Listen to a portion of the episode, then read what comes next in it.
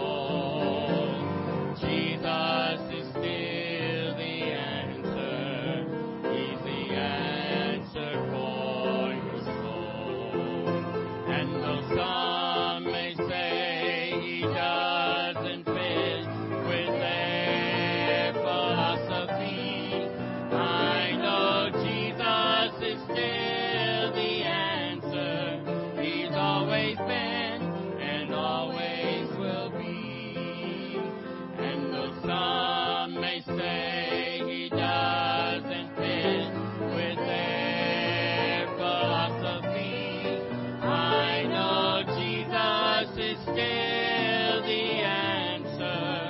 He's always been and always will be.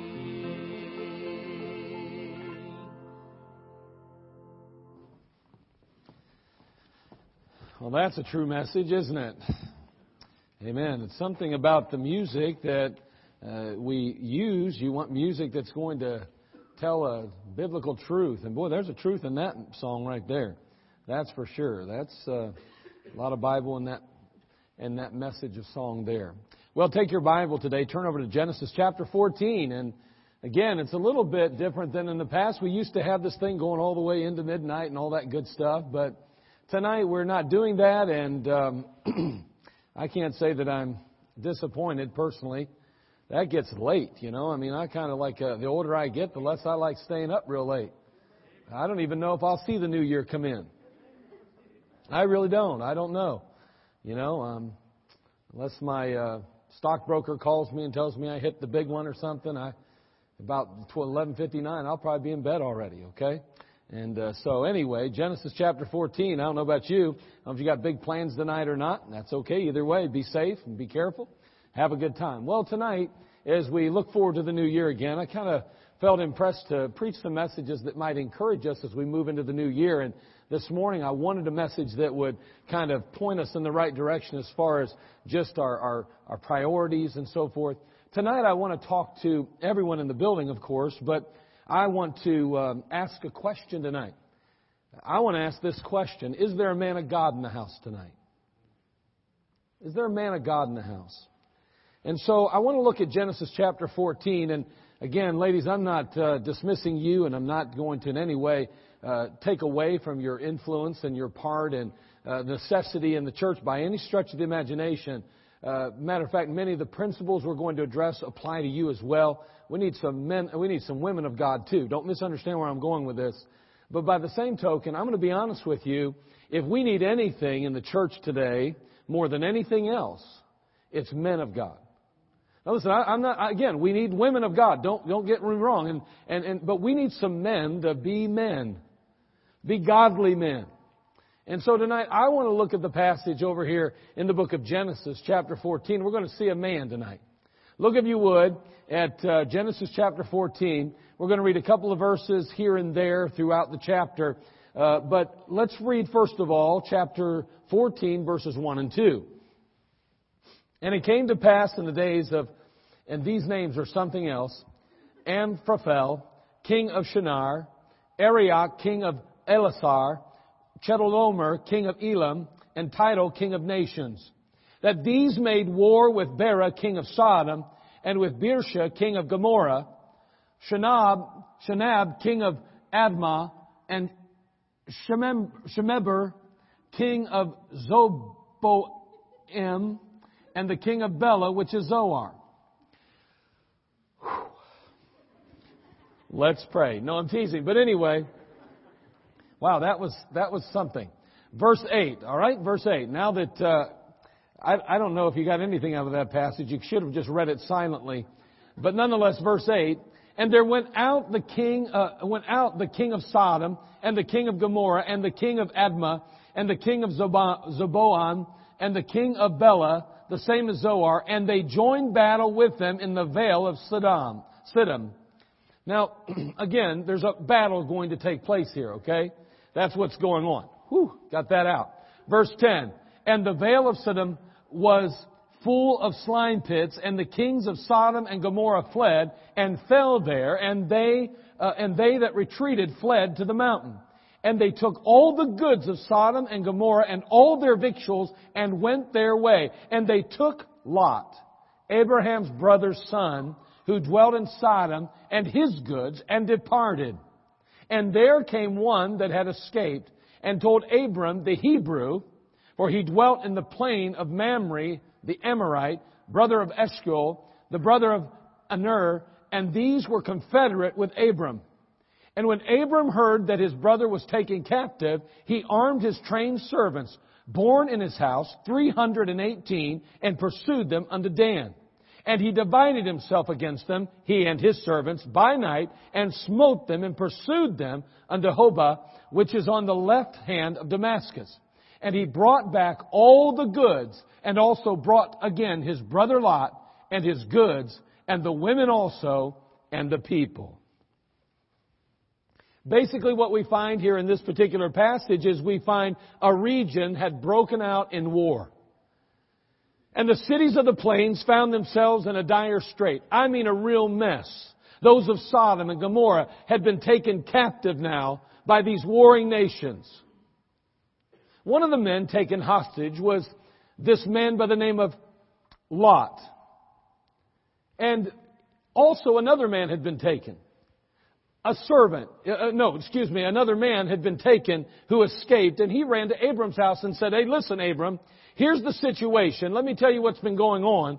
And he says, sadly, Lot has been taken. Sodom and Gomorrah have been brought under siege and many have been taken captive. Many have been placed in bondage.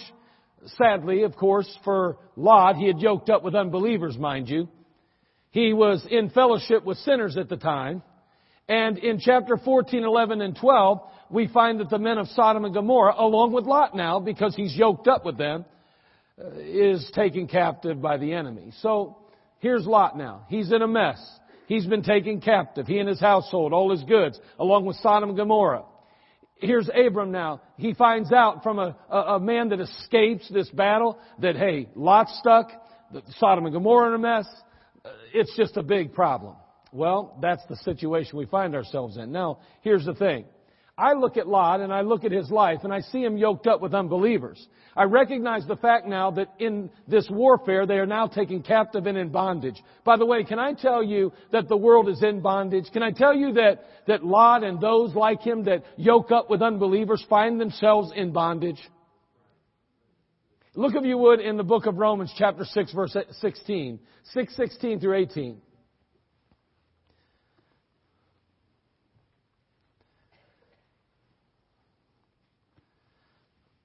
I'm not talking about you've got somebody at work that you're working on and you're trying to be a friend to them and try to help them out. You're being an encouragement to them. You're sharing the gospel from time to time. You're trying to show them what Christ likeness ought to be and what being a believer is all about. That's not what I'm talking about. And we're talking about Lot who found his way down to Sodom and Gomorrah, those plains down there, and he, he ultimately yokes up. He becomes part of the crowd. He, he becomes to fit in pretty well. Matter of fact, he's sitting at the gate. I mean, he's probably someone in authority and, and influence in the city at this point. He's in a mess. He has found himself yoked up with unbelievers. And as a result of that, he finds himself captive. He finds himself bound. He finds himself in the hands of the enemy. Unlike or should I say just like any other person who gets mixed up or is lost without Christ. Romans 16, 6, uh, 6 16. Know ye not that to whom ye yield yourselves servants to obey, his servants ye are to whom ye obey, whether of sin unto death or of obedience unto righteousness. But God be thanked that ye were the servants of sin, but ye have obeyed from the heart that form of doctrine which was delivered you being then made free from sin, ye became the servants of righteousness.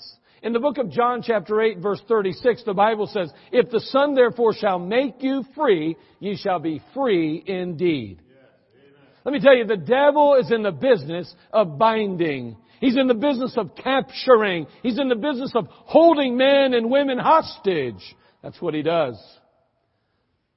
But I want you to note chapter 14 again, Genesis, verse 16. Although Lot, along with those of Sodom and Gomorrah have been taken captive by the enemy, although they're bound and they're probably, who knows, maybe in chains, I don't know, but they are certainly bound by the enemy and held captive. I want you to see in verse 16 now that the Bible says, and he brought back all the goods and also brought again his brother Lot and his goods and the women also and the people. I mean, what in the world happens between verses 11 and 12 and verse 16? In one case, they're all bound. In one sense, they're all taken captive. Now we see them free in verse 16. Liberated by this man. What happened? What took place?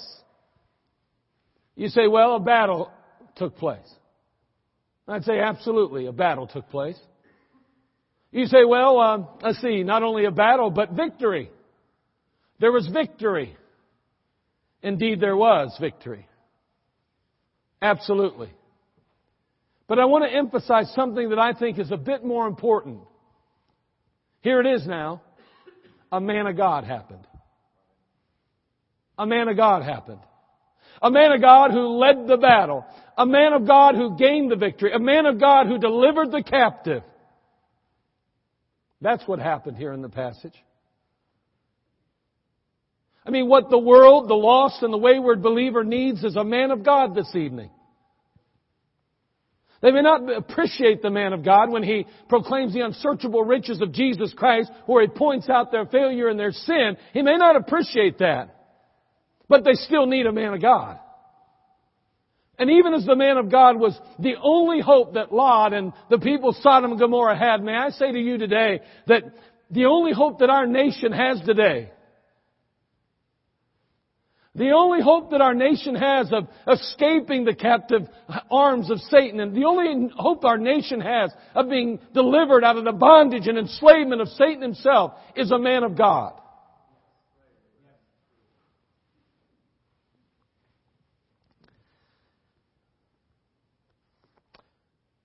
Undoubtedly, Abraham was a man of God. I think that's a given. And tonight I want to note some of his characteristics and in turn identify the man of God this evening. I guess I'm wondering tonight, is there a man of God in the house? Is there a man of God in the house? And so let's go ahead and pray and then we'll see. Father, we come to you. We ask, Lord, you'd help us tonight. Father, may you speak to our hearts as we exit the past year and we move into the new year. Father, help us, Lord, to prepare ourselves and ready ourselves for what you have ahead for us. God, we know that you have a plan and you have a purpose. May we fit into that plan and purpose. May we fulfill our part in it all. God of heaven, I pray your Holy Spirit would move into this place, that, Father, your Holy Spirit would, Father, take his place here in this pulpit, that he'd fill my shoes, that, Lord, he would speak through me, and Lord, may I be your mouthpiece tonight. Lord, may the men and the women of God tonight be encouraged and moved, Father, to become and to be everything that you want them to be. Lord, may we be in a position leaving tonight to be motivated and moved, Father, to reach our world with the gospel of Jesus Christ. Father, we need you tonight. We love you. We just pray for your leadership and we commit the service into your hands. In Christ's name we pray. Amen. I mean, is there a man of God in the house tonight? A man of God who is first of all called of God. Called of God. Look over Genesis chapter 12 verses 1 through 2. One of the things that we can't dispute about Abram was that he was called of God. He had a supernatural calling on his life. God had spoken to him and God had led him and directed him, as we'll see in chapter 12 verse 1 through 2. The Bible says, Now the Lord had said unto Abram, Get thee out of thy country and from thy kindred and from thy father's house into a land that I will shew thee. and I will make of thee a great nation, and I will bless thee, and make thy name great, and thou shalt be a blessing.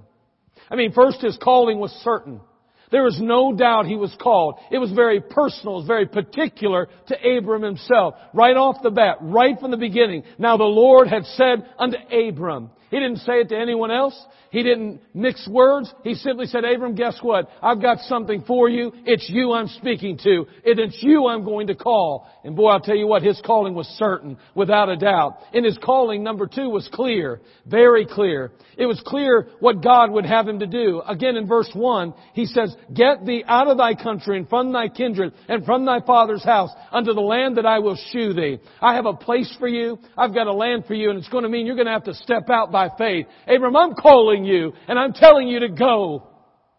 Well, I'll tell you what, that calling was certain and that calling was clear. But not only that, that calling was considerable. When I say considerable, what I mean is that it would impact many. It was a big calling in a sense. It would have a tremendous impact, not only on him, his wife, his family, but on many other families, including you and I, even tonight. Notice it says in verse 2, again, and I will make of thee a great nation. We know Israel became a great nation. And I will bless thee and make thy name great, and thou shalt be a blessing. Ultimately, we find that Abram would bear or be the, uh, produce the offspring that would bring forth the Messiah himself. Every family, every nation would be blessed by him.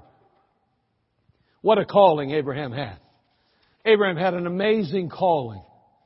The apostle Paul reflects on his particular calling and expresses his appreciation for it over in the book of 1 Timothy chapter 1 verse 12 when he says, And I thank Christ Jesus our Lord who hath enabled me for that he counted me faithful, putting me into the ministry. The apostle Paul. He goes on ultimately in Acts chapter 26 verse 19 when facing Agrippa, he, he ultimately says to him, Whereupon, O King Agrippa, I was not disobedient to the heavenly call. God called me on that road to Damascus. God put a, a, a, burning in my heart and God gave me a purpose in life. God told me what He had had me to do and I've been obedient and I've done exactly what God called me to do. As a believer, we are partakers of a very high calling ourselves. Whether you're a man or whether you're a woman, I want you to know that when God spoke to your heart and you received the Lord Jesus Christ, you became part of a family, yes, but you also received a high calling. In chapter, uh, Philippians chapter 3 verse 14, the Bible says, speaking of Paul, I press toward the mark for the prize of the high calling of God in Christ Jesus. May I say you have a calling as well. And I'm telling you, you must fulfill that calling. You must find exactly what God will have you to do even and specifically and fulfill it and do it. God has something for you.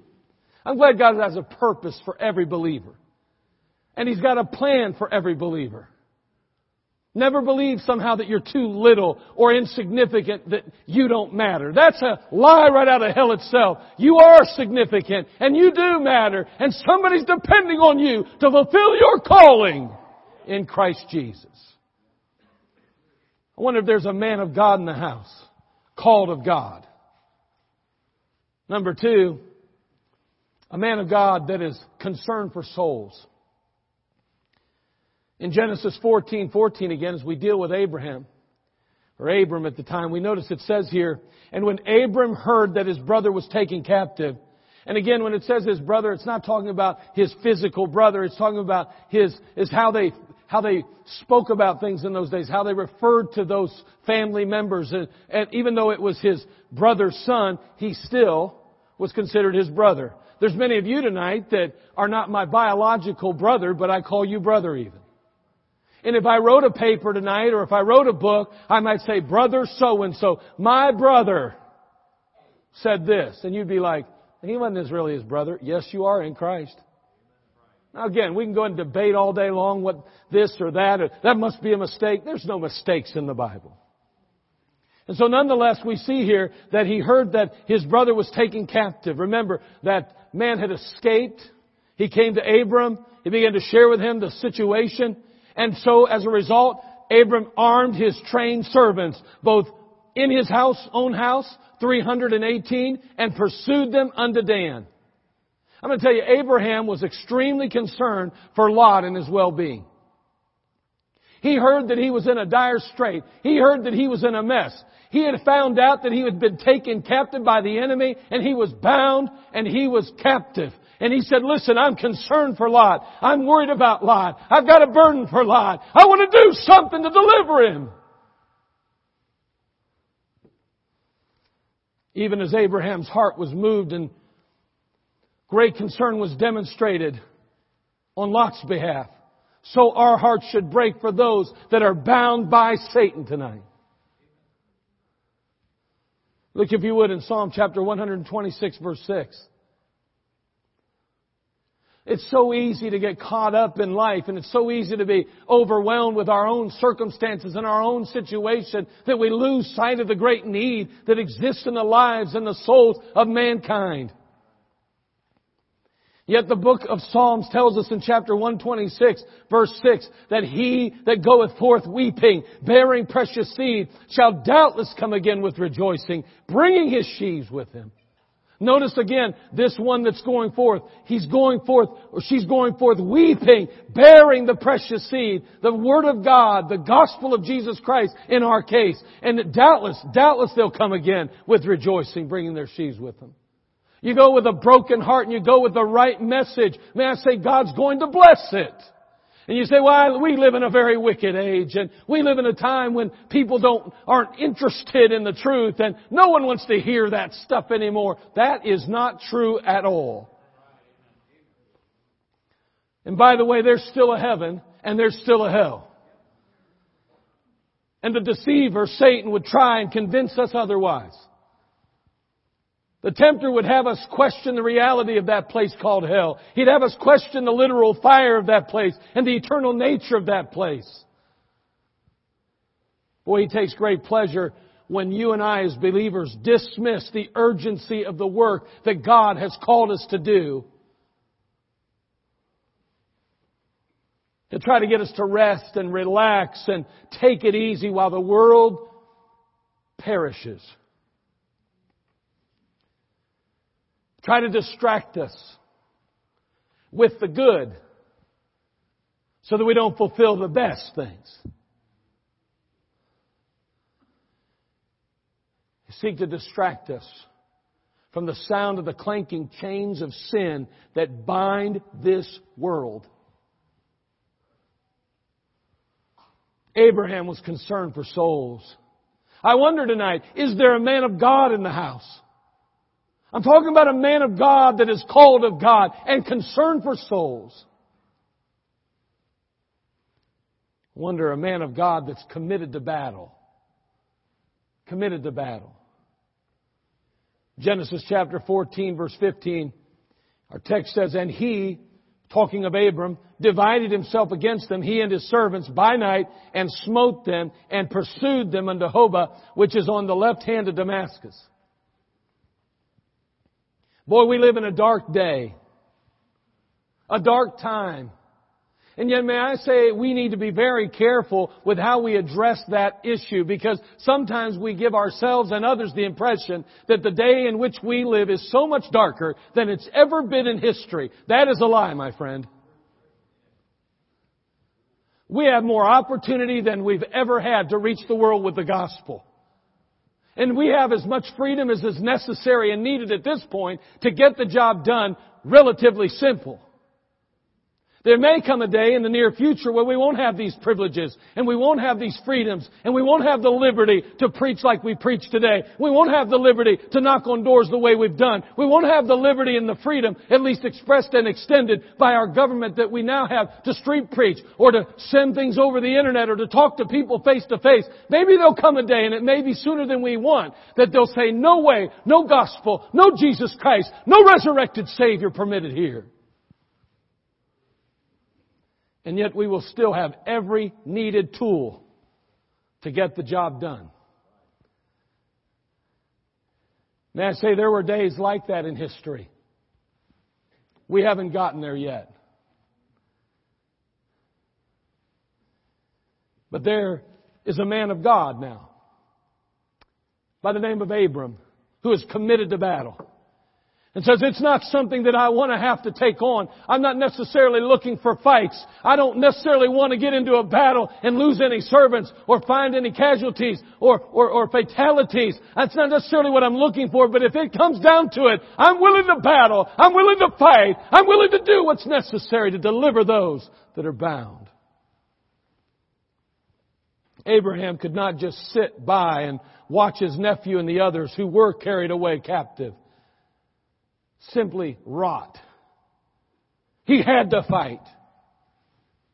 And our battle with evil is just as real as Abraham's was. We may not be fighting with a literal sword and shield, but our warfare is real nonetheless.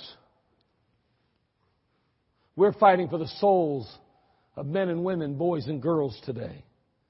Someone has to demonstrate some concern. Someone has to muster up some courage for those that are bound and those that are being held captive by Satan. Can we just stand around and watch?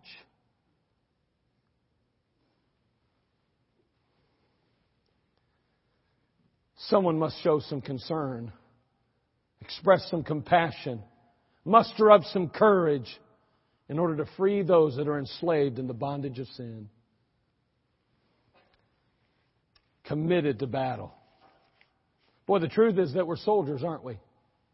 That's what the Bible teaches. 2 Timothy chapter 2 verse 3 says, Thou therefore endure hardness as, good, as a good soldier of Jesus Christ. You say, I didn't sign up for that.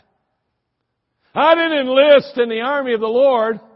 I enlisted in heaven. Well, you got a two for one special. Whether you know it or not. You're in the battle now. And there is a warfare taking place, a spiritual battle against spiritual wickedness in high places. So the man of God, the woman of God is a soldier there to fight the good fight of faith. In 1 Timothy 6:12, fight the good fight of faith, lay hold on eternal life, whereunto thou art also called, and hast professed a good profession before many witnesses. Oh, fight the good fight of faith. Abraham was committed to battle. I wonder, is there a man of God in the house? A man that's called of God, concerned for souls, and committed to battle tonight? Not only that, but a man of God convinced he can. Convinced he can.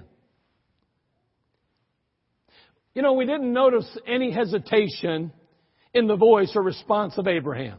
Now I wasn't there, obviously. I wasn't standing next to him when the messenger came in. I don't know. Maybe he was shivering and shaking. Maybe he was all upset and thought, oh no, oh no, what are we going to do now? I don't think so. I doubt that. I believe Abram knew exactly what needed to be done and he acted. He responded decisively and directly addressed the problem. He was convinced that his particular effort would make a difference. See, the apostle Paul makes a statement in Philippians 4:13. Turn there if you would please, a very familiar one. But one that many times I believe we are remiss to remember, especially in the midst of circumstances that are rather difficult. When we face giants in our lives, or situations that seem bigger than us. I am glad today that none of those things are bigger than the Christ we serve. Amen. Notice what it says in Philippians 4:13, I can do all things through Christ which strengtheneth me. I can do all things through Christ which strengtheneth me.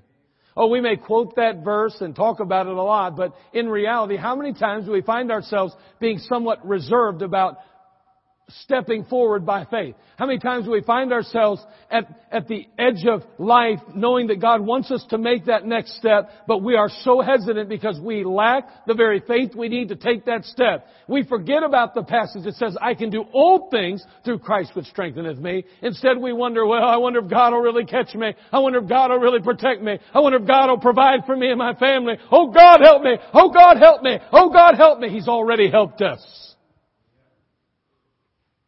In a time we stop questioning whether God can or can't and simply say God can and God will. And the fact is, is that I can do all things through Christ, which strengtheneth me. See, the man of God has great confidence in his master and therefore he is convinced that he can make a difference.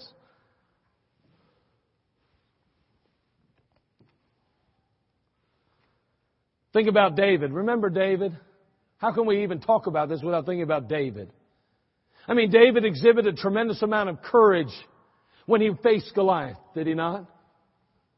But that courage was not the byproduct necessarily, or should I say that courage was the byproduct of something else.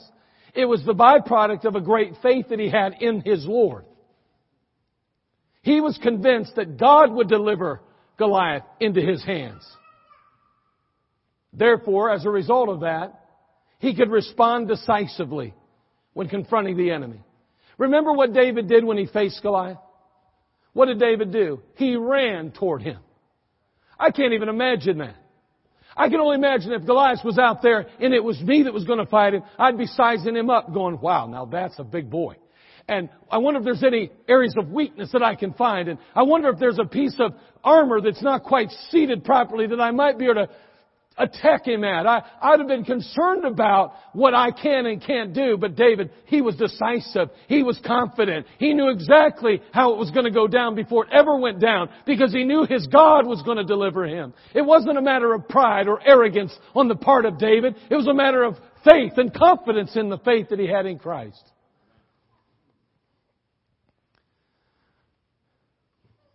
Abraham was a man of God and was confident that God was with him, and thus he was convinced that all things were possible.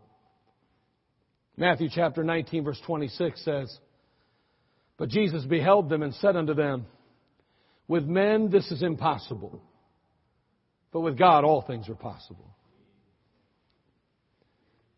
See, the man of God is convinced that he can.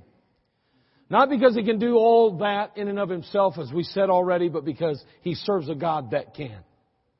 He serves a God that is able to do exceedingly abundantly above all that we ask or think. D.L. Moody was asked to come to London and hold services. A number of churches had come together to share the finances and to share in the work of uh, a, a very large campaign, a citywide campaign. A meeting was scheduled to give everyone an opportunity to meet the preacher and to ask some questions. It kind of went like this. Question. Do you honestly intend to do anything about London's miserably poor? Sure, said D.L. Moody. And I'll tell you something else. I'll do something about London's miserably rich, too. They laughed again and he kind of felt the difference. They were kind of on his side and a number of questions had already been asked and now all of a sudden he thought, this is it. They're on my side. And he said, hey, there's time for one more. Just one more question. A man in the left section stood and said, Mr. Moody, I'm no heresy hunter, but we'd all feel better if we had your creed. Can you get it published before the campaign? DL kind of paced to the edge of the platform and he kind of bent over and, and, and, and would, he just spoke so confidently. And he said, no need to. It's already in print. You'll find it in black and white in Isaiah chapter 53.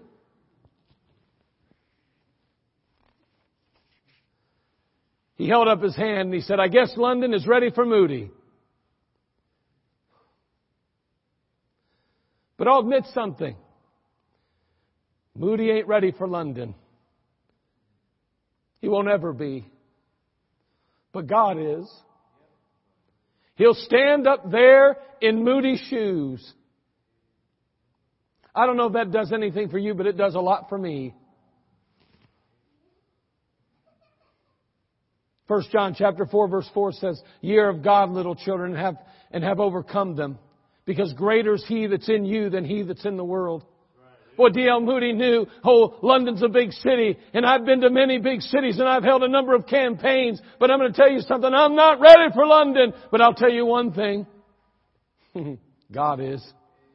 And God can do what Moody can't.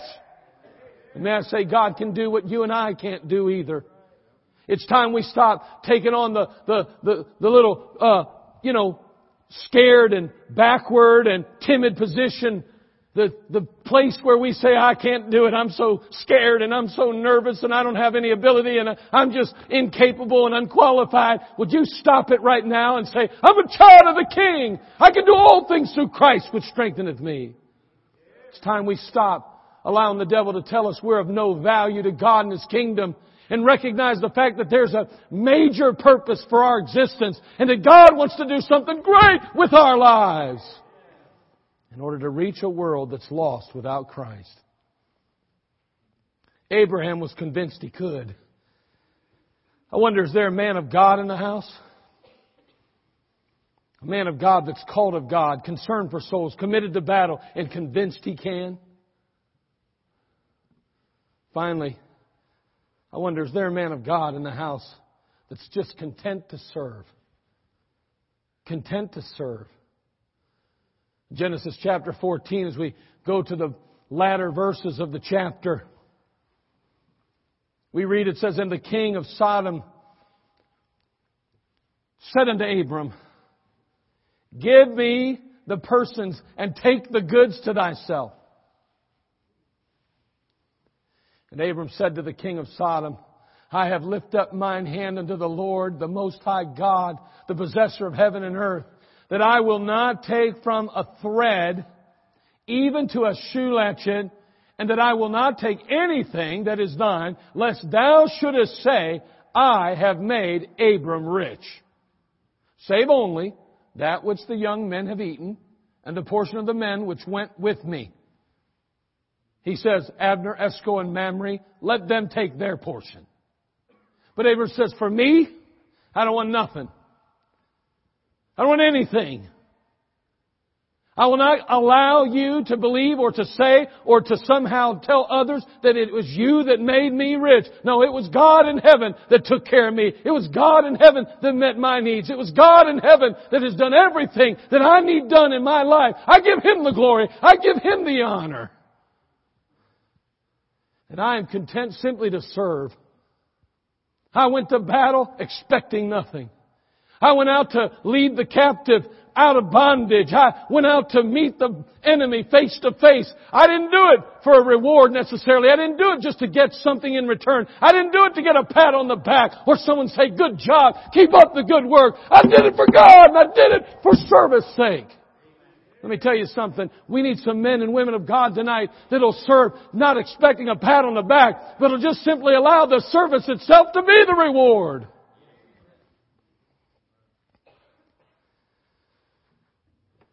We are so spiritually spoiled.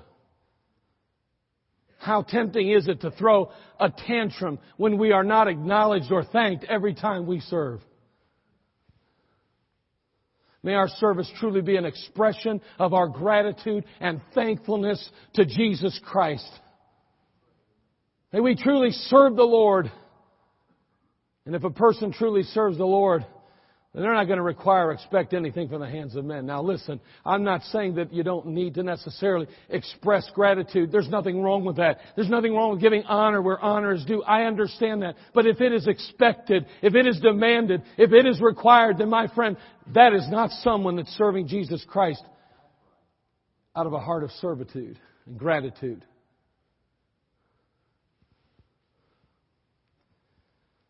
Abraham was content to serve. I wonder, is there a man of God in the house tonight? A man of God that's called of God, concerned for souls, committed to battle, convinced that he can, and content to just serve God. What the world needs today is a man of God. And the world needs some women of God too, ladies. Don't misunderstand me. But I'd like to rouse up some of these so called men.